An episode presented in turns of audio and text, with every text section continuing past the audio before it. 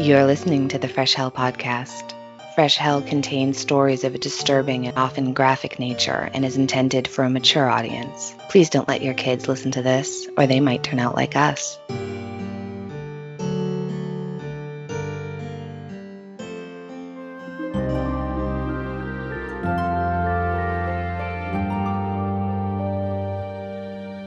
Hello, I'm Lindsay Morse, the host of Fab Figmentals, a podcast that blends history and storytelling to explore the realm of curious creatures, magical monsters, and beautiful beasts. Each week on the show, I'll introduce you to a new legendary creature, and together we'll explore its mythology and lore. Every episode of Fab Figmentals begins with a story, and then we dive into the history behind the myth. The show features stories from folklore, classic fairy tales, and our own original vignettes. And the stories will often be more Brothers Grimm than Mother Goose. Think whimsy with a bit of an edge.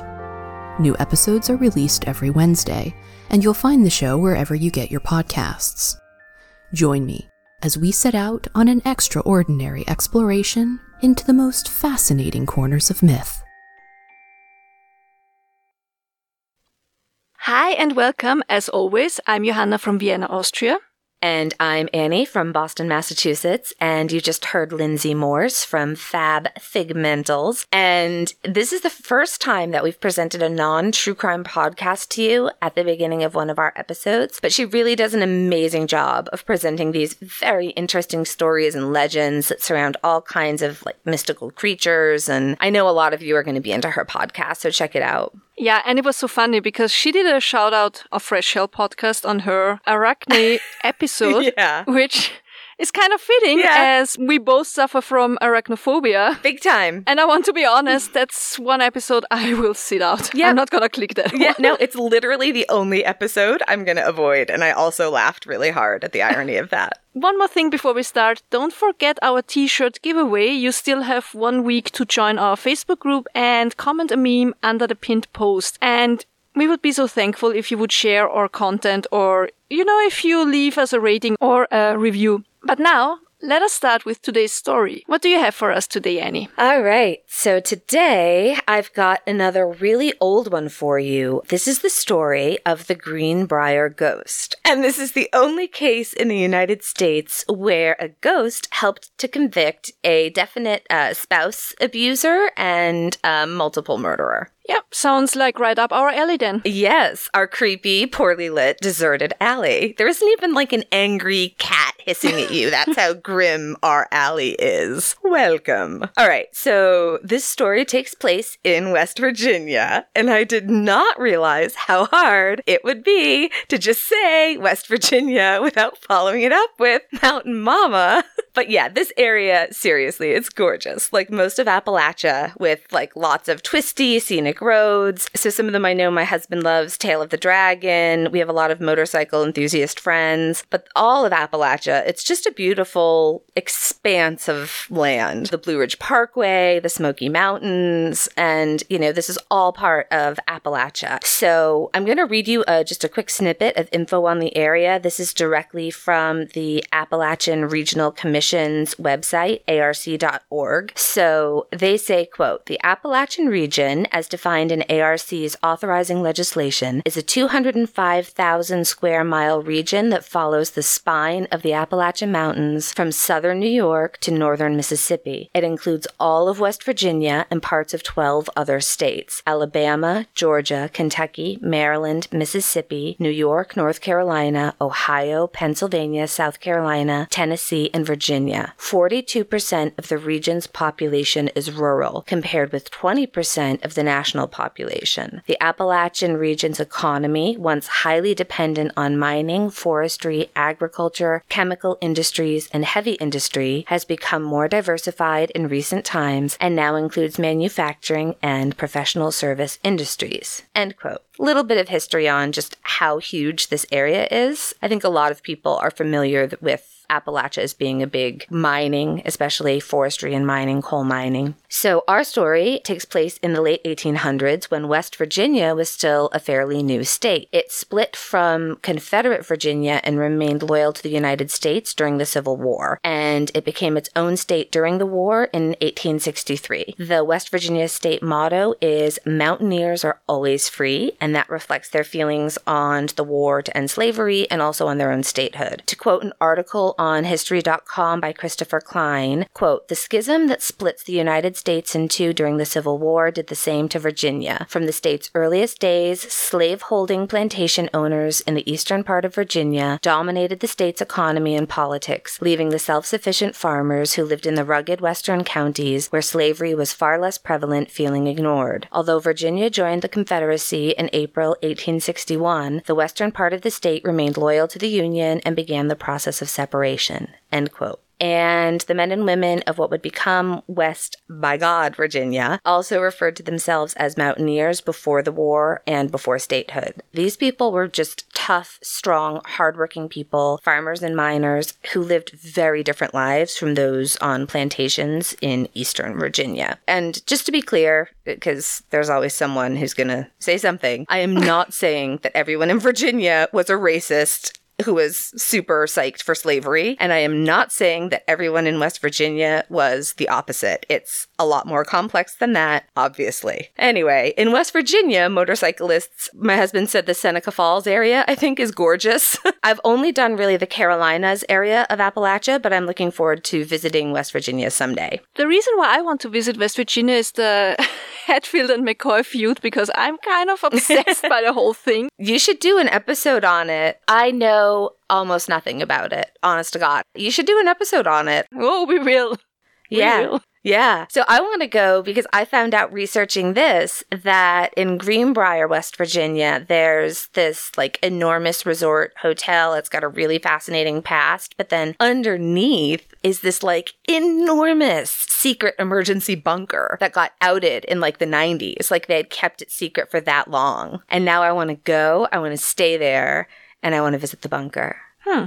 Real bad. So let's get into this story. The only real warning I have, and it's a big one though, is we're going to be talking a lot about spousal abuse, which is not uncommon in our genre, but still, I just, I want to give everybody a heads up. Okay. Now, a lot of what I'm going to tell you should be taken with a pinch of arsenic. Because this is yet another case where it happened long enough ago that even things like birthdays of the people involved are plus or minus five years. And honestly, I'm getting better at not spending an hour trying to just figure out the exact date of birth because I keep doing it and doesn't matter. All right, so let's begin with the villain in our family story Erasmus Stribling Trout Shue. Wait, what? Is that his real name?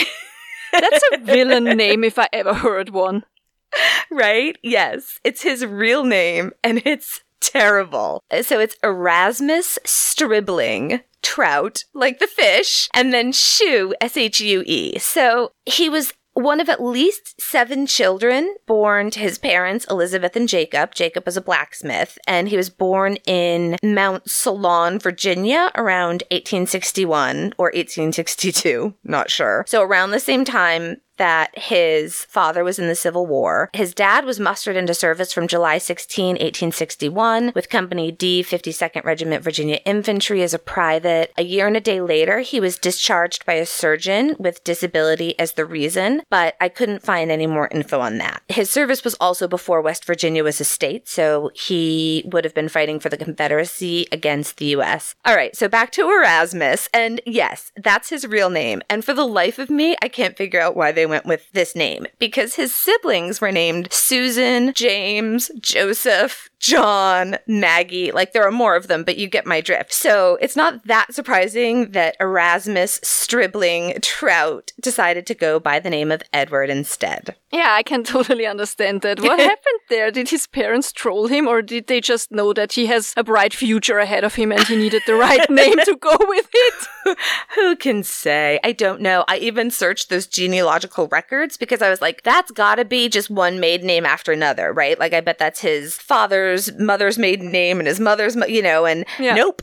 not a family name. I couldn't find another Erasmus or a Stribling or a Trout. I have no idea. Maybe they couldn't think of any new names and they were just really fucking tired because it was exhausting back then and settled on Erasmus Stribling Trout Shue. So I, yeah, so there are some st- funny names in this one, but his is the worst. So I did find some old court documents that said that in 1881, this is in one of the newspaper ads, his family's home, including his father's blacksmith shop, they were sold off to settle debts. But I think they were able to pay off all those debts with the sale of the land and the blacksmith shop and build another home, a log cabin. Probably these hand hewn buildings were really popular. And he either grew up on Droop Mountain the mountain or in Droop Mountain, the town. I'm not 100% sure.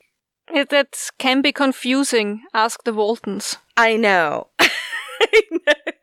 so again, something that really nobody cares about. All right, so because he really clearly hated the name Erasmus, I'm going to go ahead and keep using it because as you'll soon agree, he was a real asshole and we're not going to do him any fucking favors. Oh, he was also very handsome. So imagine like Billy Zane's character in Titanic and like that kind of personality, but also he's a blacksmith. So he's not only really hot, but also muscular as hell because, you know, working at that forge. So combine like Gendry from Game of Thrones body, but that's it. And then the rest of him is Billy Zane in Titanic, and that's our Erasmus. So can you picture it? I've got some photos we'll post. A handsome villain with a mysterious name. Where do you find those cases?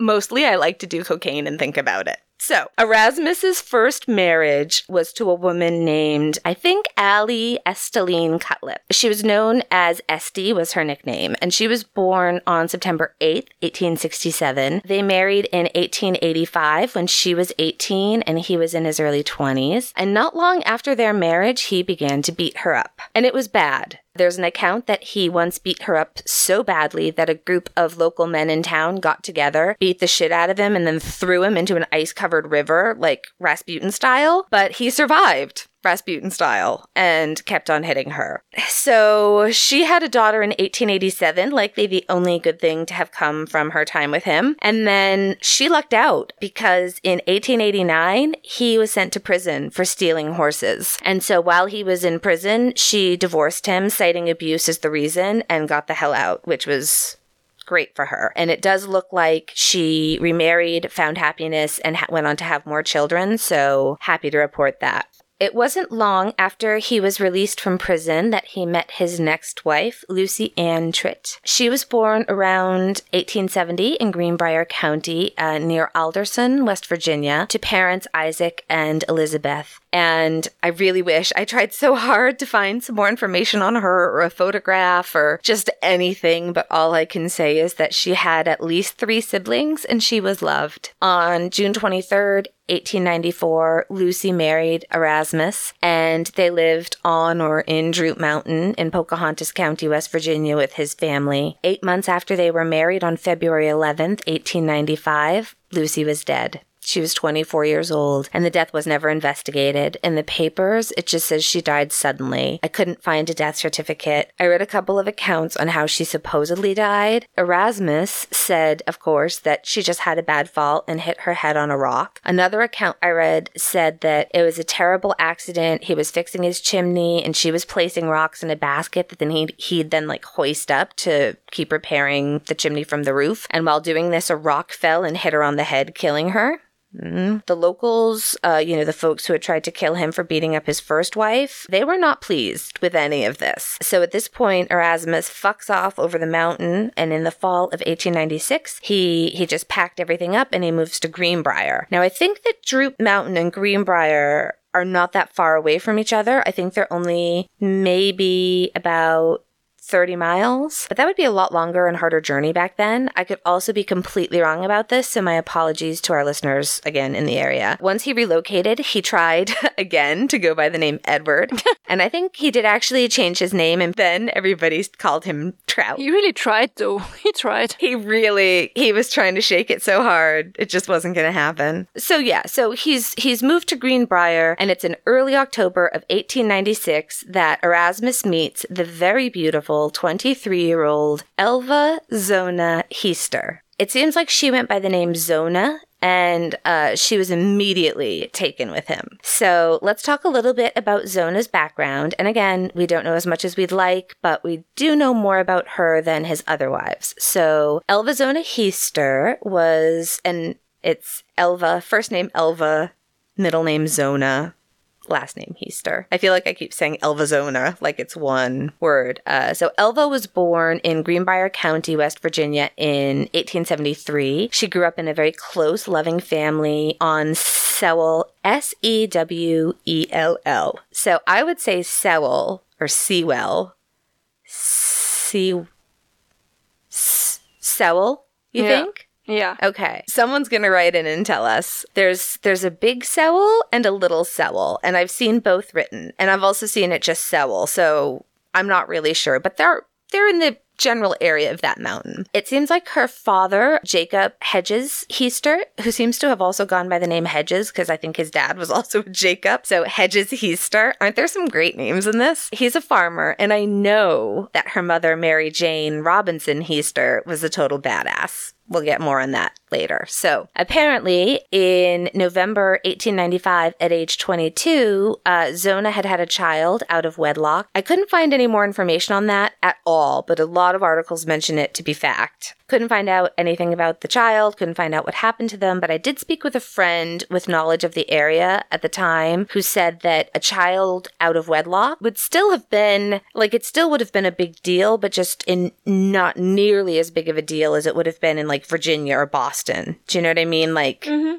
yeah, not as big a deal. It also seems like this is around the time that Erasmus, who, again, like I said, is trying to be an Edward, but everyone's calling him Trout, he'd either opened a new blacksmith shop or gone to work with another blacksmith at the Crookshanks blacksmith shop. One of those things is true. Zona went with her family to the forge, and that's where uh, she met him and was just immediately infatuated with this very tall, dark, and handsome stranger. Don't do it, Zona. Oh, girl, she did it. She then took another trip back to the shop and was just like, hey.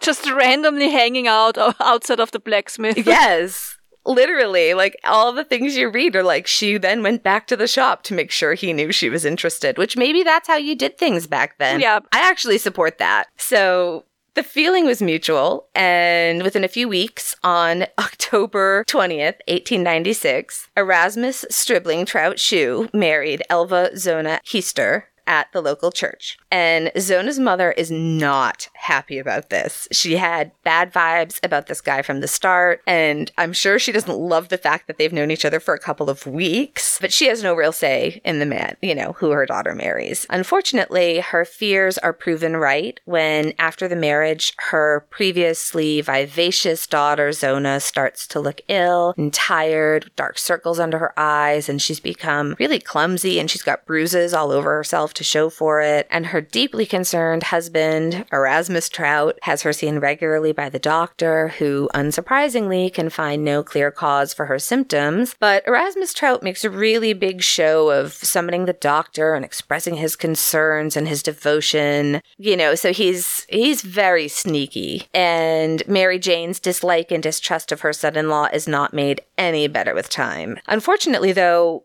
there wasn't going to be a lot of time because three months after Zona was married, on January 23rd, 1897, I think before her parents had even visited them in the cabin that they share, Zona is found dead at the bottom of the stairs. Oh man.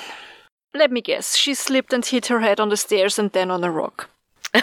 Yeah, right? So, okay. Here's what seems to have happened, according to a few sources, especially the book Haunted West Virginia Ghosts and Strange Phenomena of the Mountain State by Patty A. Wilson. There's also several other sources that you'll find linked as usual. So here's what seems to have happened. On the morning of the 22nd, the day before Zona is discovered, Erasmus goes to the house of an African American woman who is known as Aunt Martha Jones. She lives nearby, and her son, who's either 11 or 12, his name is Anderson, and he's been hired from time to time to help Zona run some errands. So Erasmus Shue goes to see Aunt Martha, and he asks her to come by the next day to help Zona. She tells him that Anderson has promised to help the doctor all morning, so he can't go in the morning, but he can definitely come by tomorrow afternoon. Trout agrees, but he's really adamant that he is very worried about his wife and that Anderson really has to go to the house to check on her by early afternoon at the very latest. So.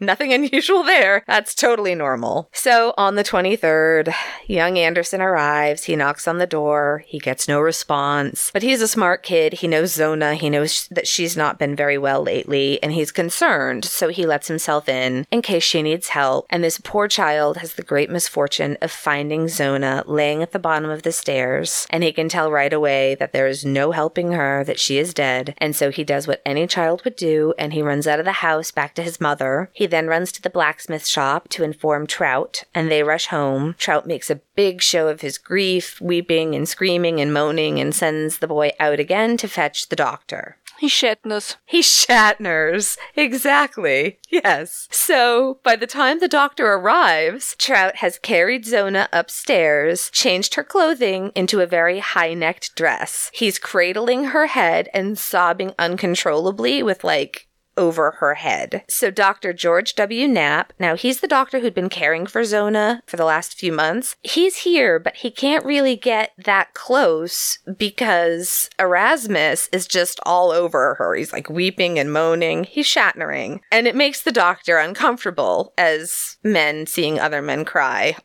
almost always does. Dr. Knapp is like, uh, he feels really bad. Obviously, the husband is just beside himself. And so he doesn't really examine her at all. And her cause of death is reported as, quote, everlasting faint, end quote everlasting faint. But he later changed it to complications from pregnancy, assuming pregnancy was responsible for her illness, her clumsiness, and ultimately her death. Um, but she never mentioned being pregnant, or she'd likely known the signs since she had a child previously. Right? And no, she told nobody that she was pregnant. So I think you're right. I don't think there's any chance she was pregnant. I also can't find any information on her first child. So I don't know if maybe that baby died in infancy, which would have been really common at the time because when she died, I was like, well, what happened to her kid? But you see that there was a child born and that's it. It's just all very sad. So her cause of death is just randomly attributed as complications from pregnancy. And if this sounds bizarre, let me just remind remind our listeners that when things like fast moving cars and trains were much later invented, doctors thought that women couldn't travel in them. It would be unsafe because their uterus might just fly out of them at speed, killing them instantly. It's insane, and men wonder why we get so easily fed up with this kind of bullshit is still happening to abused women every day. Erasmus helps prepare the body for the wake and burial, and I'm honestly not certain how often men were a part of this. We know from our Victorian episode that preparing a body was woman's work, but Erasmus, he was very attentive. So he placed her in the casket himself, constantly cradling her head, which looked a bit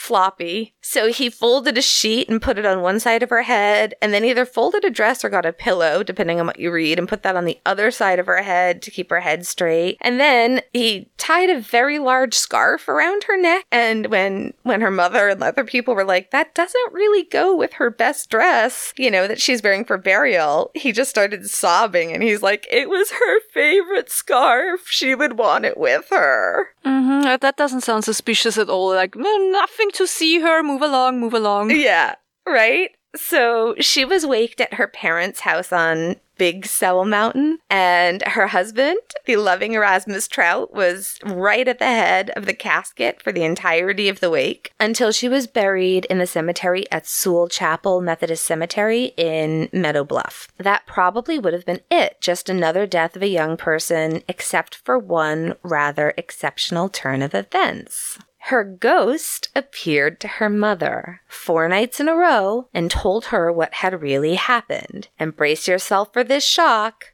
She didn't fall down the stairs. She was murdered. what a shock. Who could have seen that coming? No, but seriously, I'm shocked. I'm shocked that there was a ghost involved. Do you have the vapors? Do you need to lie down before your uterus falls out? I'm sure I'll recover.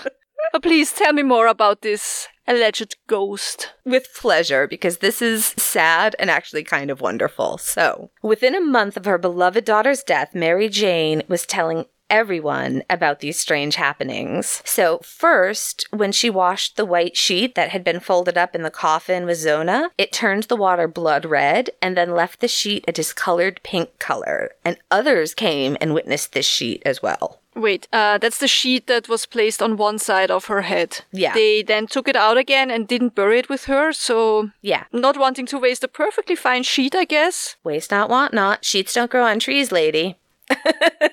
Especially back then. Yeah, true. But then, more disturbingly, she said she had seen Zona's ghost not once, not twice, but four times. But every time that Zona would appear, she'd give her just a little bit more information. Like, seemed like the ghost was having a hard time fully manifesting or couldn't stay that long. And so it was like lots of little bits of information until she finally was able to disclose to her mother that Erasmus Trout had abused her and ultimately murdered her. She told her mother that Trout had been increasingly violent and that the night she died, he became enraged when she made a dinner that didn't include any meat and that he had snapped her neck at the first joint. To show her mother specifically what she meant by that, her daughter's ghost turned her head completely around and then vanished. This is, ugh, chills. How very dare she?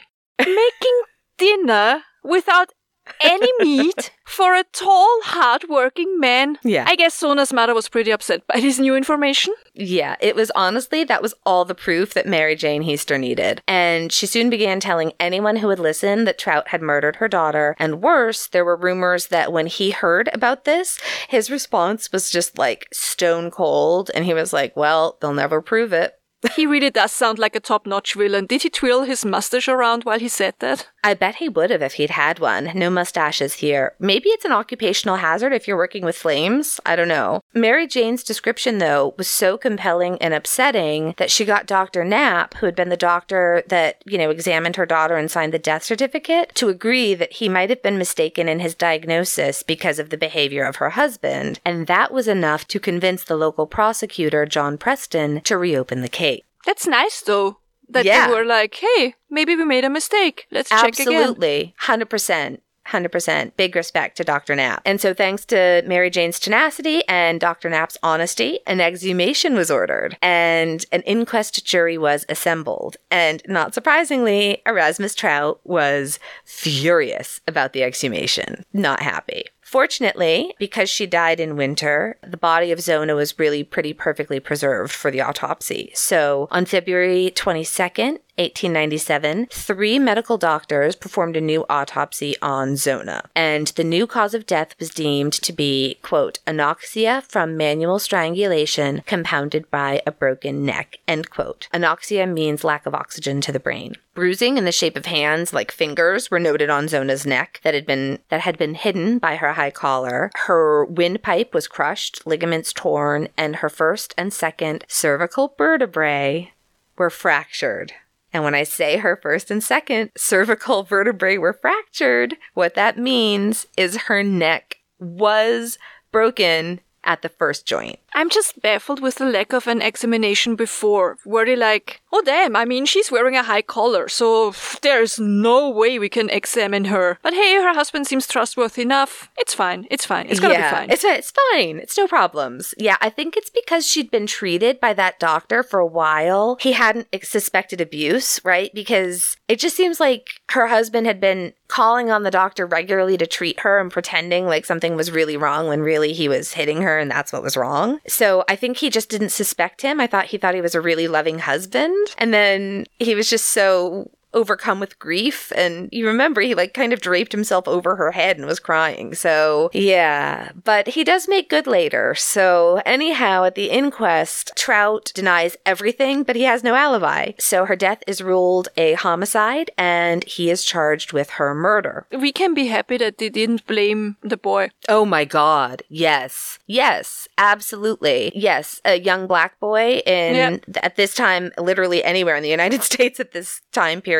Yes, I think that's something we can be tremendously grateful for and it enrages me. Enrages me that he deliberately set up a child to find his wife's body. Mm. We hate this guy. All right. So while he's awaiting trial, of course, people started to talk. And now all of a sudden there's more information coming about his other marriages and how badly he had treated his first wife and how his second wife had died mysteriously, which, you know, at first people genuinely thought was a terrible accident. But now you know, it's all wild speculation, as was the cause of Zona's illness before death, right? All of a sudden, it's like, oh, maybe she wasn't clumsy. So, Trout himself in jail in Lewisburg, apparently he said that eventually he always thought he'd have seven wives ultimately. Don't know what that's all about. Changing them like his underwear. No, he's changing them more often than his underwear, probably. I was going to say more often than his underwear. yeah. Ugh. But yeah, he's like, he wasn't even remotely worried because he said they can't prove anything. So great. John Preston, he's the attorney prosecuting Trout for murder. And he knew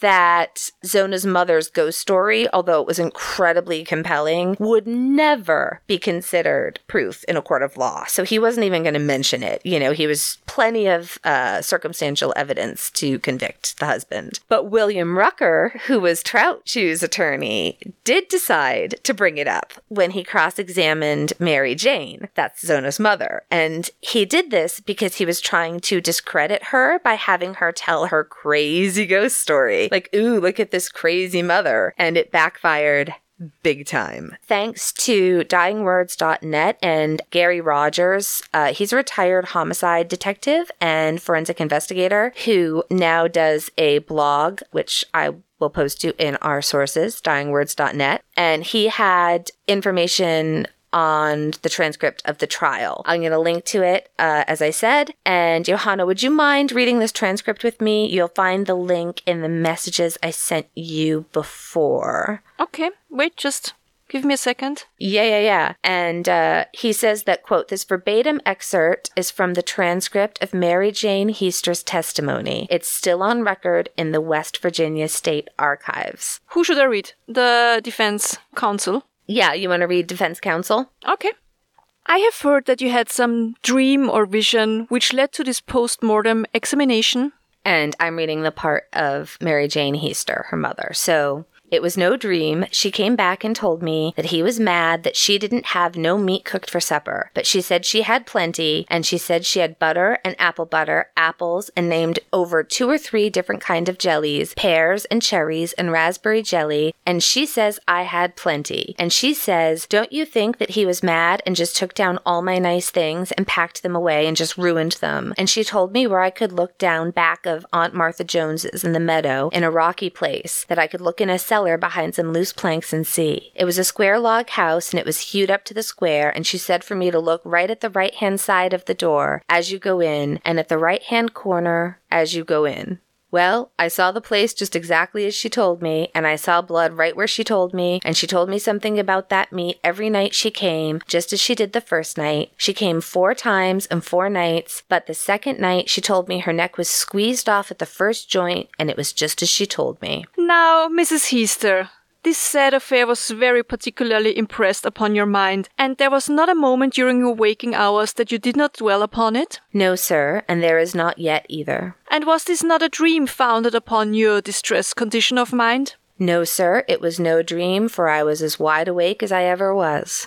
Then, if not a dream or dreams, what do you call it? I prayed to the Lord that she might come back and tell me what happened, and I prayed that she might come herself and tell on him. Do you think that you actually saw her in flesh and blood? Yes, sir, I do. I told them the very dress that she was killed in, and when she went to leave me, she turned her head completely around and looked at me like she wanted me to know all about it. And the very next time she came back to me, she told me all about it. The first time she came, she seemed she did not want to tell me as much about it as she did afterwards. The last night she was there, she told me she did everything she could do, and I am satisfied that she did do all that too. Now, Mrs. Heaster, don't you know that these visions, as you term them or describe them, were nothing more or less than four dreams founded upon your distress? No, I don't know it. The Lord sent her to me to tell it. I was the only friend that she knew she could tell and put any confidence in. I was the nearest one to her. He gave me a ring that he pretended she wanted me to have, but I don't know what dead woman he might have taken it off of. I wanted her own ring, and he would not let me have it. Mrs. Heaster, are you positively sure that these are not four dreams? Yes, sir, it was not a dream. I don't dream when I am wide awake, to be sure, and I know I saw her right there with me. Are you not considerably superstitious? No, sir, I am not. I was never that way before, and I am not now. Do you believe in the scriptures? Yes, sir, I have no reason not to believe it. And do you believe the scriptures contain the words of God and His Son? Yes, sir, I do. Don't you believe it? Now, I would like, if I could, to get you to say that these were four dreams and not four visions or appearances of your daughter in flesh and blood. I am not going to say that, for I am not going to lie. Then you insist that she actually appeared in flesh and blood to you upon four different occasions? Yes, sir. Did she not have any other conversation with you other than upon the matter of her death? Yes, sir, some other little things, some things I have forgotten, and just a few words. I just wanted the particulars about her death, and I got them. When she came, did you touch her? Yes, sir. I got up on my elbows and reached out a little further, as I wanted to see if people came in their coffins, and I sat up and leaned on my elbow, and there was light in the house. It was not a lamplight. I wanted to see if there was a coffin, but there was not. She was just like she was when she left the world. It was just after I went to bed, and I wanted her to come and talk to me, and she did. This was before the inquest, and I told my neighbors. They said she was exactly as I told them she was. And that's it. So he goes on to say it's on record the trial judge cautioned jurors about the reliability of circumstantial evidence. Quote, there was no living witness to the crime charged against the defendant Shue, and the state rests its case for conviction wholly upon circumstances connecting the accused with the murder charged. So the connection of the accused with the crime depends entirely upon the strength of the circumstantial evidence introduced by the state. There is no middle ground for you, the jury, to take. The verdict inevitably and logically must be for murder in the first degree or for an acquittal. And what happened? Basically, everybody believed the ghost story. Or maybe they knew he was awful, as did the mother, of course, who did everything she could to get her daughter's murder locked up. Yep, that's totally valid. And he did actually take the stand and testify on his own behalf, which was also a huge mistake. Apparently, he rambled a lot and just took up a lot of time, which jurors love. Just denying things with no proof and no alibi. Nobody liked him and nobody found him believable. Like, they just really hated him. And you're right, it's absolutely possible that her mother concocted this whole thing just to get, you know, justice for her daughter. Which is a good plan, if, if it Totally. was what she did. Exactly. That's why I think she's a badass. But the thing that gets me is the bit about the broken first joint of her neck, right? Because it was. It's possible that she saw that her daughter's, I don't know how to say this without sounding awful, but like that her daughter's head was a bit floppy, you know, but like first joint to, to, to go to the, constable or the prosecutor and say, you know, my daughter was was had her neck broken at the first joint. She told me this. I saw her and she told me this. And then they do the autopsy and that's where it's broken. It's so specifically right. You know what I mean? I don't know. I don't know. Maybe she really saw her daughter's ghost. Maybe. Maybe. It's possible. So, yeah, after an hour and 10 minutes, the jury came back with a guilty verdict. They do make a note to say in the papers that they convicted on circumstantial evidence and not the ghost story. But regardless of that, uh, he was sentenced to life in prison after deliberation. So 10 of the 12 voted for execution, but because it wasn't unanimous, he got life in prison. Again, West Virginian locals are not happy. I like these people. Although I don't condone this next bit. They formed a lynch mob. And so apparently this poor sheriff, Sheriff Nickel, he had to take this asshole Erasmus out into the woods and fucking hide him just to keep him safe from this mob of angry citizens. And then he had to go back to jail where he met up with this mob and convinced them all to lay down their weapons and go home. So yay, Sheriff Nickel. Uh, four men in that crowd were later indicted for an attempted lynching. That's just like the opening scene of Deadwood. Yes, yes. I've got to get Paul to watch that. I haven't seen it since it was first out. So It's so good.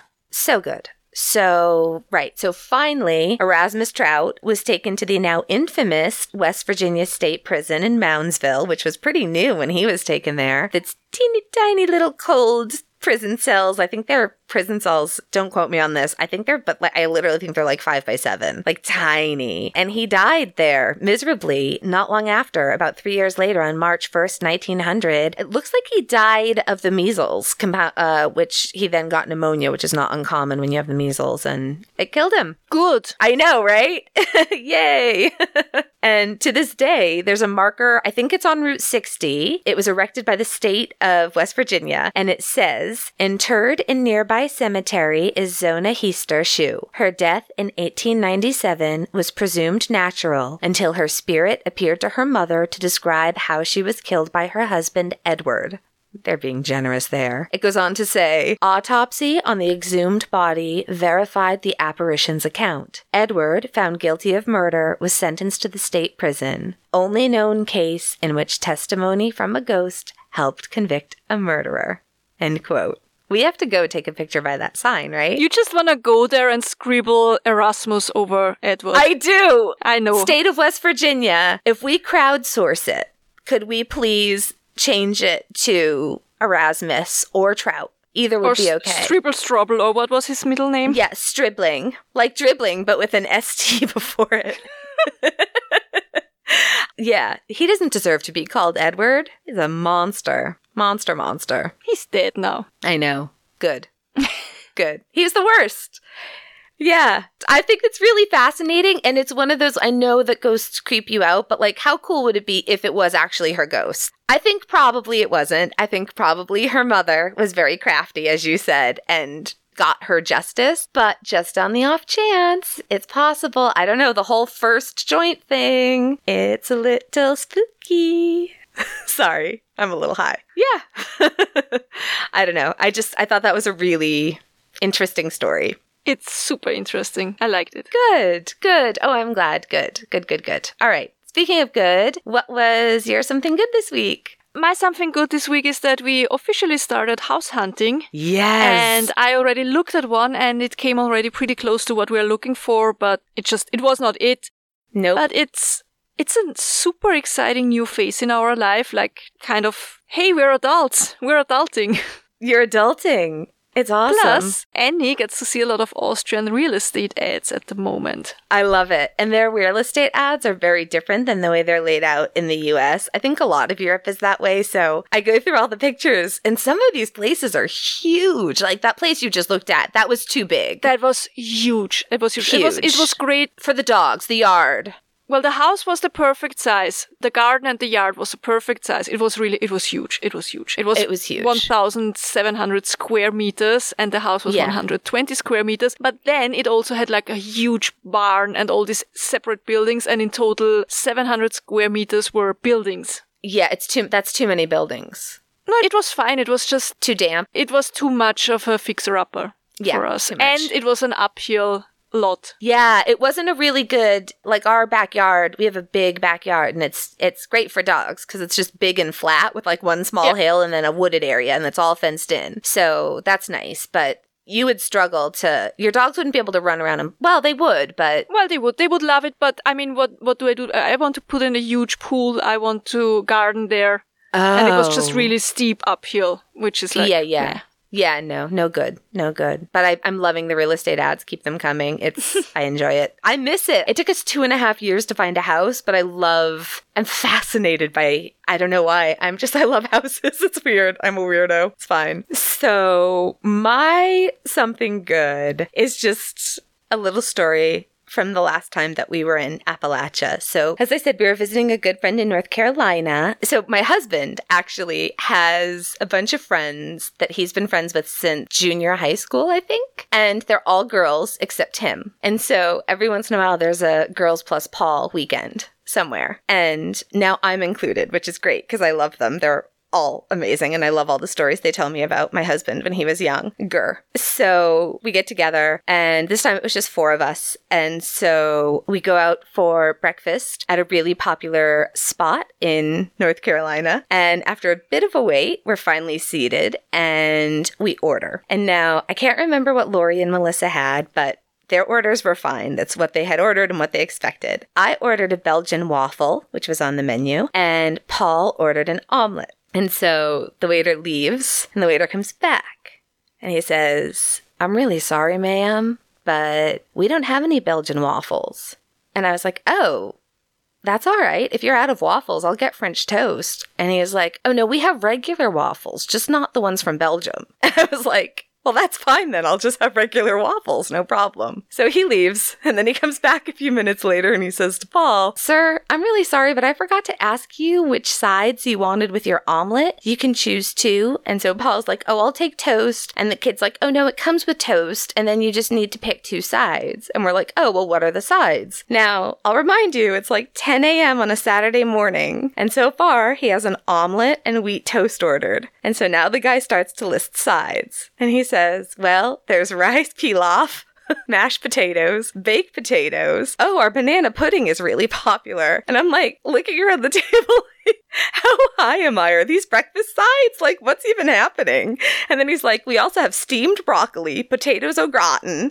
And finally, Paul's just like, can I just get some bacon? And it's fine. So he goes to check. He got bacon. It was great. Oh, and I did get a Belgian waffle. It was delicious. So, but then later I had to look up banana pudding because he kept, he was really trying to sell the banana pudding. And I'd never heard of this. And apparently it's like a traditional English trifle. Like it's layers of ladyfingers and bananas. And then I bet this place has like that layer of ground beef and onions and then another layer of ladyfingers and then peas and then some sliced bananas. I don't know. It just took Custard, me good. Meat, good. exactly. What's not to love? exactly. it was, yeah, it just killed us at the time. So I've still never had banana pudding. I actually hate, I love banana bread, but hate every other form banana comes in. It grosses me out. I don't know why. April was like that, my, my friend. But, um, yeah, it was just, it was so strange. I think it was his first day. I'll just never forget, like, what are your other breakfast sides? Well, we've got corn on the cob, mashed potatoes. It was like, oh shit. okay. oh, all right. So thanks so much for joining us again. Don't forget, this is the uh, last week, right? To Yep. join the Facebook group. You can find it if you search uh, Fresh Hell Murder. Mist- uh, Fresh Hell Murder will probably get you there. Make sure you don't accidentally end up in the group for moms. I mean, that's a great group, but it's not what you came for. Very different things. And all, you'll find the pin post and just drop a meme or a, or a GIF, GIF, GIF. Whatever. Drop us something, say hello, and you could win a t-shirt. Yay! T-shirt from our merch store. Oh yeah, not not a random t-shirt. If you don't win, you can still buy a T-shirt. We don't mind, or a hoodie, Yeah. or a a mug. oh, I'm obsessed with our hoodies. They're so the premium hoodies are super soft and comfortable. Like they're not very thick, they're very thin, but really soft and warm. You'll find the link on our webpage, freshhellpodcast.com, and on our social media. Join Instagram, follow us on Twitter. We're doing it. You're doing it. I keep doing it wrong. Every so often, Johanna texts me and she says, Did you just try to post on Instagram? And I'm just like, Oh no, I'm sorry. She always tags people that she didn't mean to tag. And I'm like, why did you tag this very weird Arabian newspaper outlet? We don't even know what they're saying. Oh, I didn't mean to. No idea what's going on. I just have to not. I just have to. You're killing it with Twitter and Instagram. So I've started my personal Twitter account when I just have really weird thoughts when I'm high. I've been tweeting them and then I'll go back and look at them to see what an idiot I am when I'm sober. That's been fun. And then Instagram, yeah, I still am not totally sure how that works, but. You're nailing it. I'm watching from the sidelines, real proud. But yeah, come say hi. We'd love to see you. Tell your dogs we said hi. Yeah, tell them all we said hi, give them scritches from us. And uh, if you yourself are going through any kind of hell, Keep going. Choose. bye.